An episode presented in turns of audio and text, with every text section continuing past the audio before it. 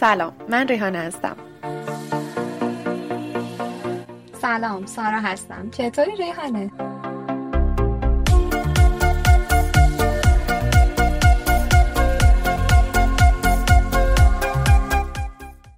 خوب تو چطوری؟ روزگار خوبه؟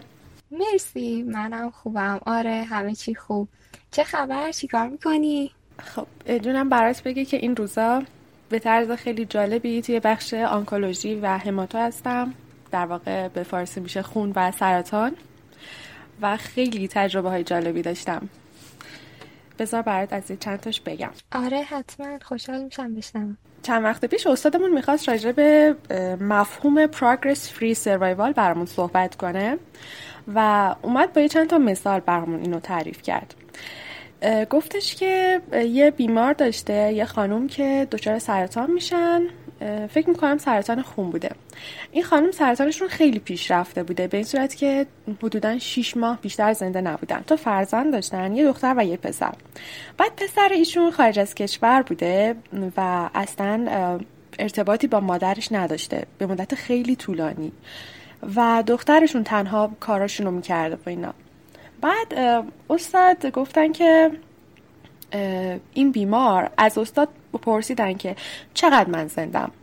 و خب به هر حال پزشک نمی‌تونه صد درصد بگه ولی یه تخمین که بهشون گفته بودن ایشون گفتن من فقط از شما یک چیز می‌خوام.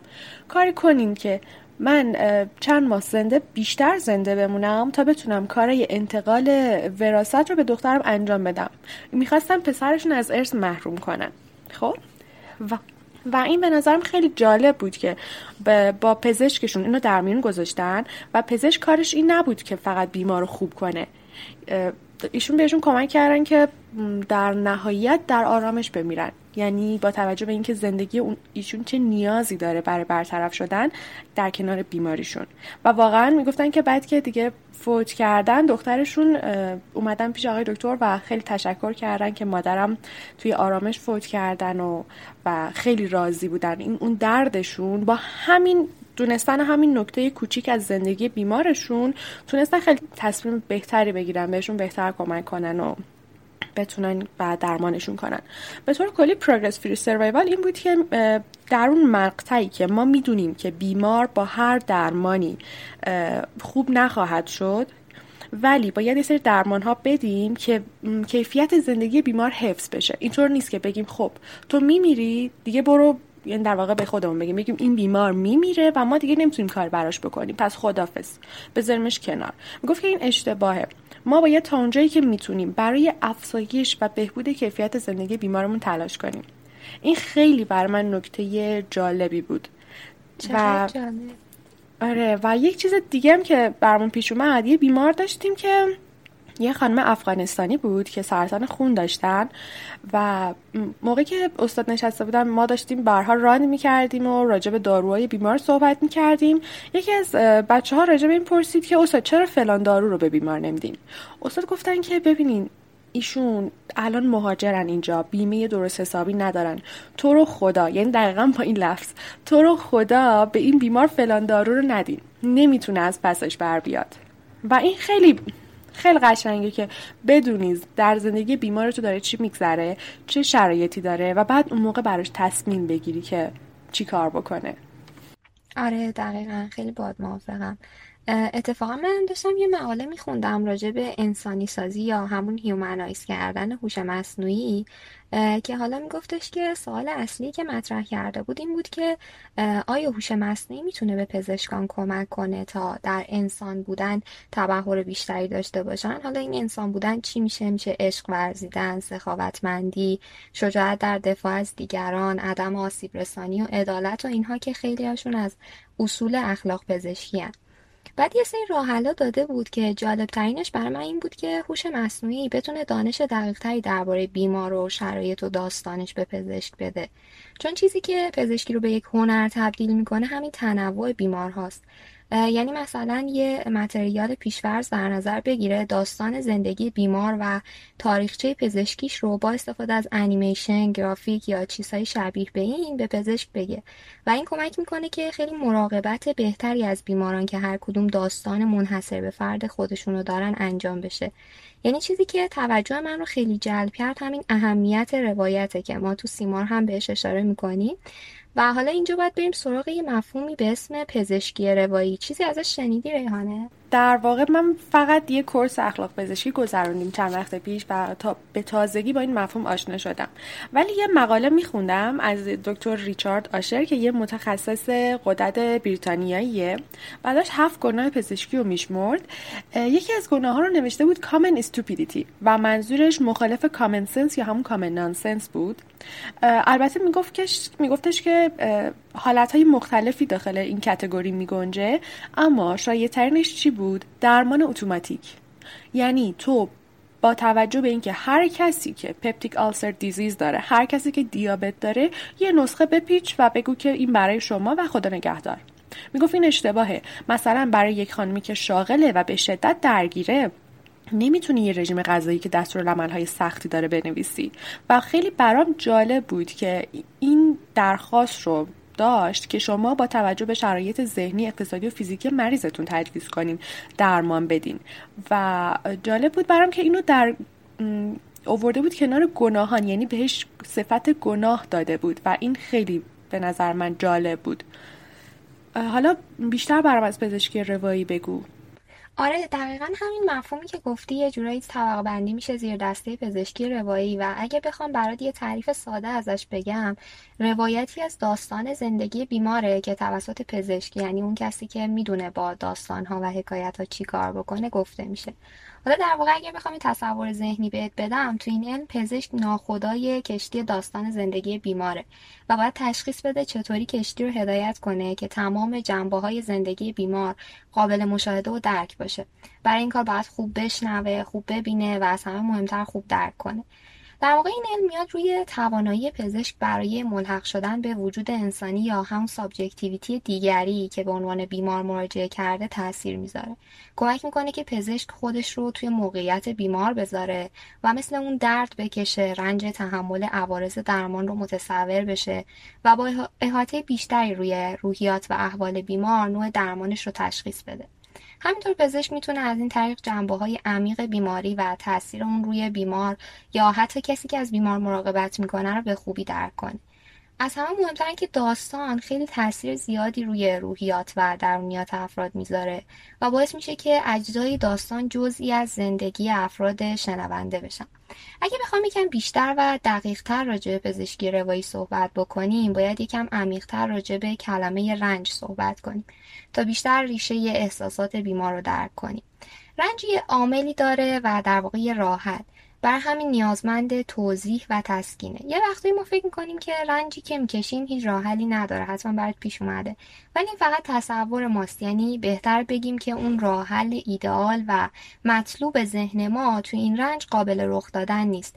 در حالی که خیلی از راه های دیگه وجود دارن یا حتی پذیرش همین که راه حلی وجود نداره خودش یه راه حله.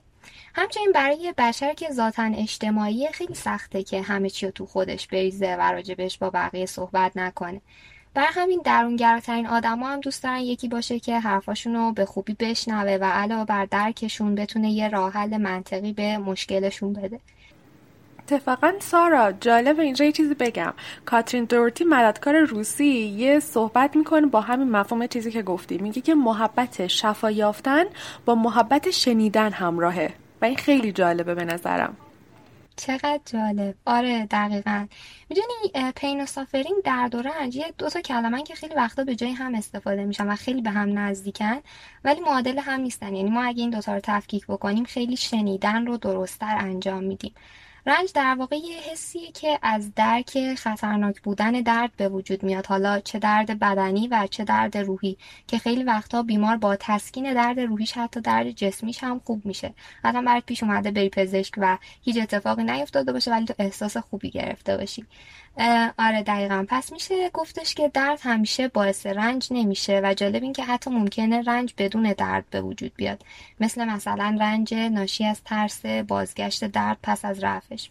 حالا یه چیز جالب دیگه که وجود داره سیستم ایجاد درد و مهارش تو بدن ما خیلی شبیه مکانیسم بیان رنج به پزشک و اعمال پزشکی روایی توی درمانه. حالا اگه سوالتون اینه که چطوری از ریحانه کمک می‌گیری؟ ریحانه ایده داری؟ آره. اگر بخوام راجع به این بهتون بگم گیرنده درد با عوامل شیمیایی حرارتی مکانیکی و عوامل مختلفی تحریک میشه و این تحریک در قالب یه سری پیام الکتریکی به مرکز عصبی فرستاده میشه و بعد به دنبال اون یه عملکرد انکاسی یا پیام مهار درد به اندام فرستاده میشه و اینجوری از بدن محافظت میشه. حالا اگه ارتباطش رو بخوام با پزشکی روایی بگم. سیستم عصبی که به محرک درد پاسخ میده به مسابه همون پزشکه که علاوه بر اینکه درد رو مهار می‌کنه و پاسخ مناسبی بهش میده ماهیت درد رو هم به آرامش مبدل می‌کنه. همونطور که تو سیستم عصبی ما هم ماهیت پیام از شیمیایی مکانیکی و انواع مختلف برای پردازش به پیام الکتریکی تبدیل میشن. تو سیستم عصبی بدن پاسخ به درد متناسب با شدتش محلش نوع محرک طی فرایند تنظیمی پیچیده صورت می‌گیره. حالا پزشک ها هم برای رفع رنج بیمار و بیماریش نیازمند یه دانشن که درد زاینده رنج رو خوب بشناسن و به دنبال رفعش باشن و صاحب این دانش پزشکه. حالا پزشک مثل سیستم عصبی بدنمون با درک صحیح رنج بیمار و بسته به شدت و علائمش یه درمان کوتاه مدت و بلند مدت رو انتخاب می‌کنه و برای بیمار پیش می‌بره. همونطوری که واکنش بدن ما به محرک در به دو دسته کوتاه مدت و بلند مدت تقسیم میشه. مثل پاسخ بدن به لمس یه اتو داغ. همین که دستمون به اتو داغ می‌خوره سری دست رو می‌کشیم. این یه عمل انعکاسی که ما اصلا فکر نمی‌کنیم دربارش. و در کنار اون اون پاسخ بلند مدت بدنه مثل پاسخی که بدن به رنجی که مثل از دست دادن عزیزانمون میده. بدن ما با ترشح کورتیزول یه پاسخ دیرپا میده و پاسخش تا زمان طولانی ادامه پیدا می‌کنه. و به نظر من این خیلی می‌تونه تشبیه خوبی به پزشکی روایی و جایگاه پزشک در درمان بیمار باشه. آره دقیقا. یعنی با توجه به چیزایی که گفتی پزشکی روایی ثمره شنیدن و درک خوب داستان بیمار و روایت اون توسط پزشکی حالا اگه بخوام یه شخصیت خیلی مهم توی پزشکی روایی بهتون معرفی کنم خانم ریتا شرون پزشک بنیانگذار و مدیر اجرایی برنامه پزشکی روایی تو دانشگاه کلمبیاست. ایشون به عنوان بنیانگذار این زمینه اقدامات موثری برای گسترش پزشکی روایی کردن و توی یکی از تتاکاشون به این نکته اشاره می‌کنن که توصیف بیمار از خودش تو چند کلمه می‌تونه سرنخ ارزشمندی برای نفوذ به درونش و ایجاد ارتباط باهاش باشه. یعنی چقدر عالی میشه که هنگام پر کردن فرم مشخصات توسط بیمار توی اولین پذیرش علاوه بر قسمت نام و نام خانوادگی بیایم یه چیزی اضافه کنیم به عنوان شناخت فرد از خودش. و بیمار ازش خواسته بشه که توی این قسمت نامی رو یا شخصیتی رو که به خودش نسبت میده بنویسه. و این خیلی کمک بزرگی می‌کنه به پزشک و در واقع به پرسه پزشکی روایی که بتونه یک نقطه عمیق از زندگی بیمار رو کشف کنه. و با پرسجو درباره این اطلاعات بتونه یه سری داده های مفیدی برای درک بیمار به دست بیاره. در واقع یه خط فکری مهم برای پزشک محسوب میشه و از اونجا که ارتباط تنگ و تنگی با ادبیات داره پزشکی روایی الان باز باید بریم یه مقدار توضیح بدیم راجع به ادبیات. ادبیات چکیده زیبا شده احوالات انسان هاست و در واقع از درونش میجوشه و در قالب جملات و ساختارها و توسط آرایه ها کنار هم قرار می‌گیره. چون ادبیات با درون ما آمیخته شده ما نمی‌تونیم احوالات یک موجود سرشته با عواطف و احساساتش رو جدای از ادبیات بیان کنیم. پس چقدر خوبه که پزشک به عنوان التیام دهنده درد درونی و بیرونی بیماران برای اون روایت داستان بیمار و پیوستن اون روح بیمار در واقع به داستانش بتونه به خوبی به بیمار گوش بده و درکش کنه. چون فقط وقتی می‌تونه عمیق اونو درمانش بکنه که در مرحله اول به تمام ترسهاش و اون استرسهاش و نگرانیهاش آگاهی پیدا کنه و ترسها رو به اطمینان به پزشک تبدیل کنه. فکر کنم می‌خواستی چیزی بگی ریحانه جانم. آره می‌خواستم در ادامه صحبتت این point رو اضافه کنم که اول کتاب Cecil Essential که رفرنس داخلیه یه جمله میگه و پزشکی رو به آرت یا همون هنر تشبیه می‌کنه. و وقتی ما از پزشکی روایی می‌خونیم دقیقا همین به ذهنمون میاد که پزشکی دقیقا یک هنره و خیلی مهارت می‌خواد و خیلی تمرین می‌خواد که ما این هنر رو به بهترین نحو خودش به عرصه عمل برسونیم.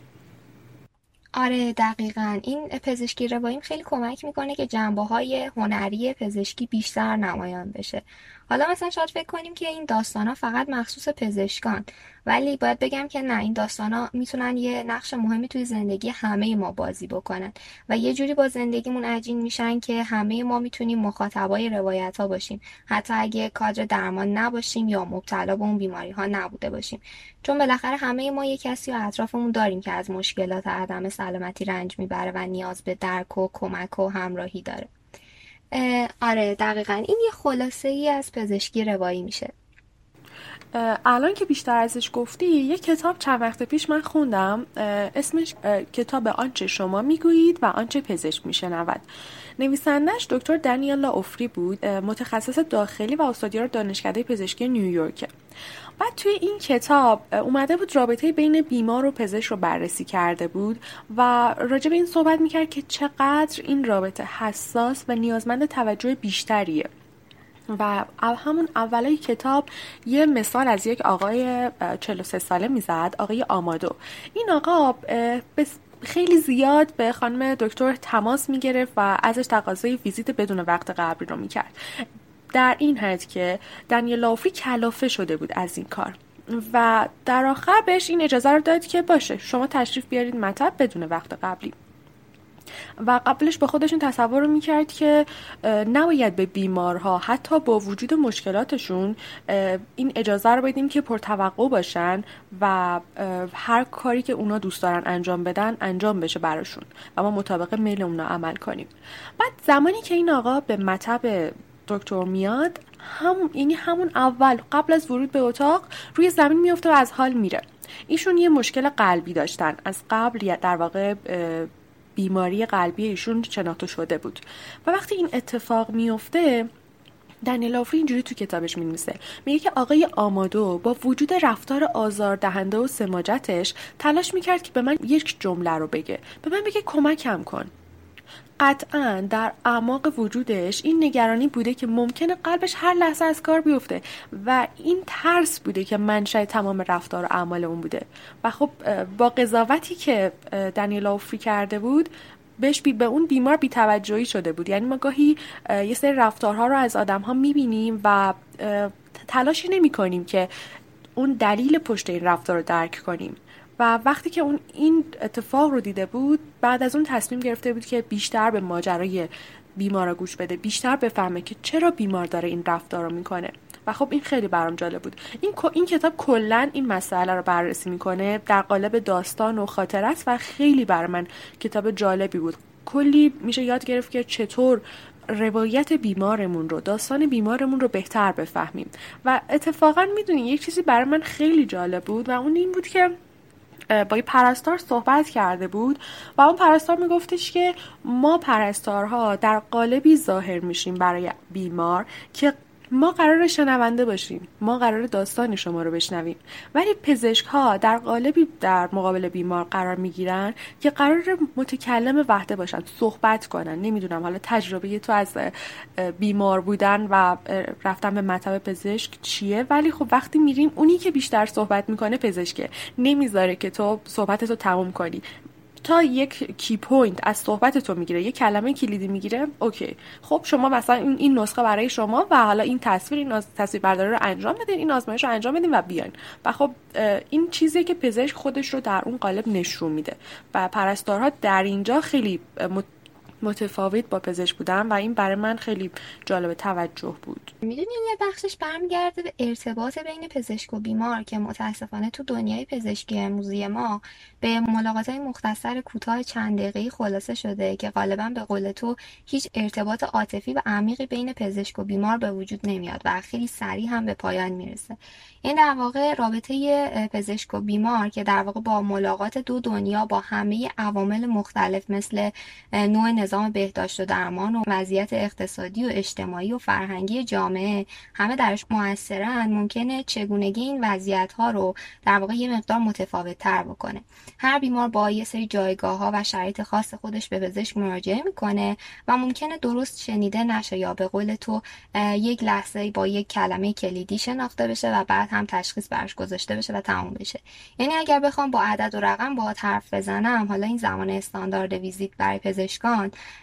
برای پزشکان عمومی 15 دقیقه است پزشکان متخصص 20 دقیقه و فوق تخصص ها 25 دقیقه و روان پزشکان هم 30 دقیقه. در حالی که توی حقیقت و دنیای واقعی به خاطر حالا تقاضای زیاد و یه سری عوامل موثر دیگه خیلی وقتا زمان ویزیت خیلی کمتر از این چیزیه که اینجا بیان شده و برای شکل دهی یه رابطه صحیح اصلا کافی نیست.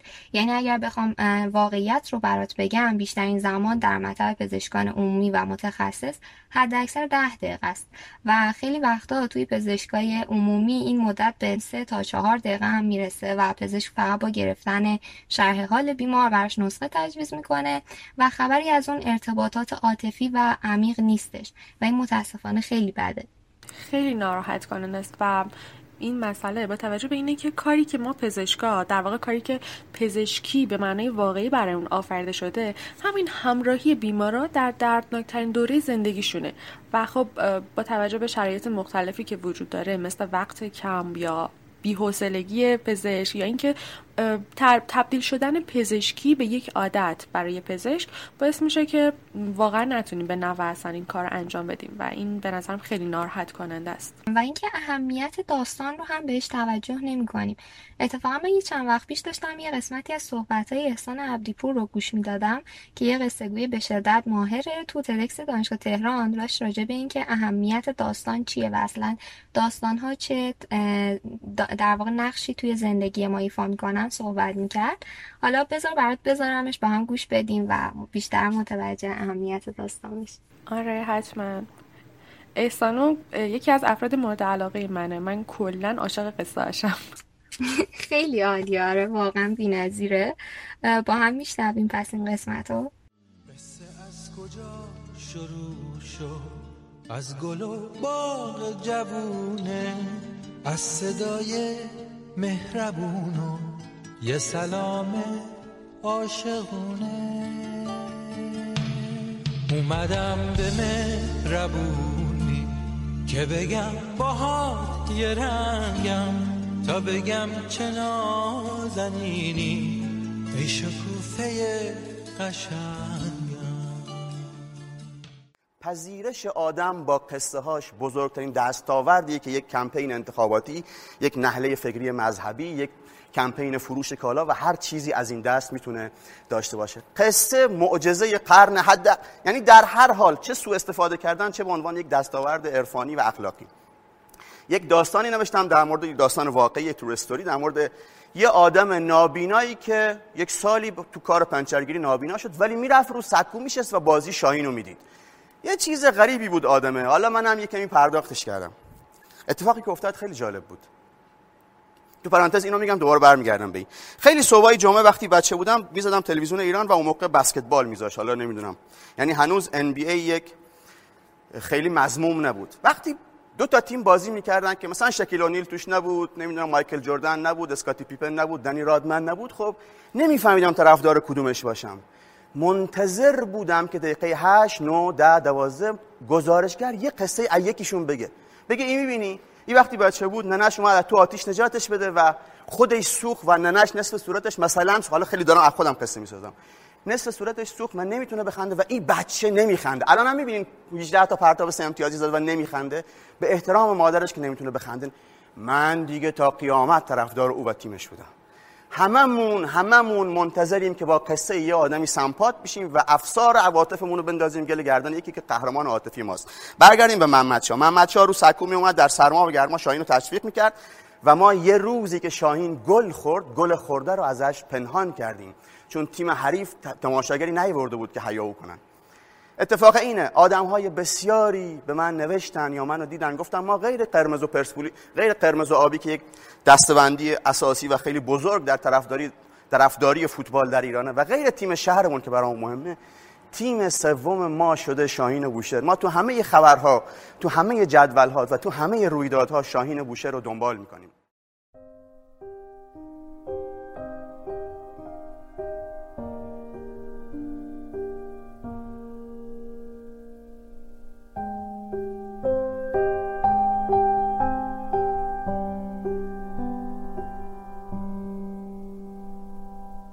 Toronto. که توی این قسمت شنیدید در واقع این علم به ما کمک می‌کنه معنای حقیقی بیماری، درد و رنج و ناخوشی و در آخر حتی مرگ رو بهتر متوجه بشیم و دروازه برای ورود پزشک به دنیای بیماره.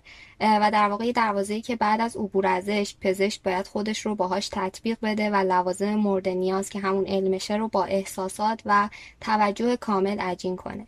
باید مراقب باشه که با گذر از دروازه به ارزش های دنیای بیمار احترام بذاره و خلاف قوانین دنیای بیمار عمل نکنه. اینطوریه که میشه بعد از گذشت از اون دروازه دنیای پزشک و بیمار با هم یکی بشه و این یعنی همدلی و پیشرفت و توجه بیشتر به بیمار.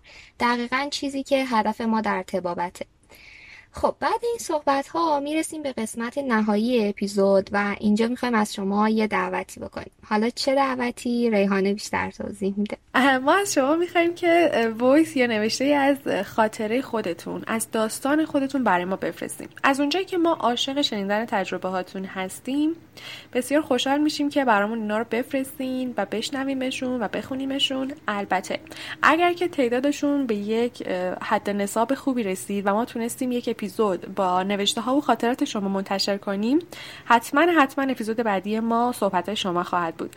البته اگر که اون نوشته ها رو ما بدون اسم و اون وایس ها رو بدون اسم منتشر می‌کنیم. اینو برای اون کسایی میگم که دوست ندارن که شناخته بشن. آره حالا راه ارتباطیمون هم ریحانه اگر لطف کنی بگی.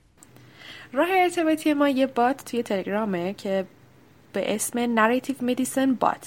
می‌تونید اینو سرچ کنین و برای ما بفرستین. البته توی توضیحات این قسمت هم براتون میذاریمش.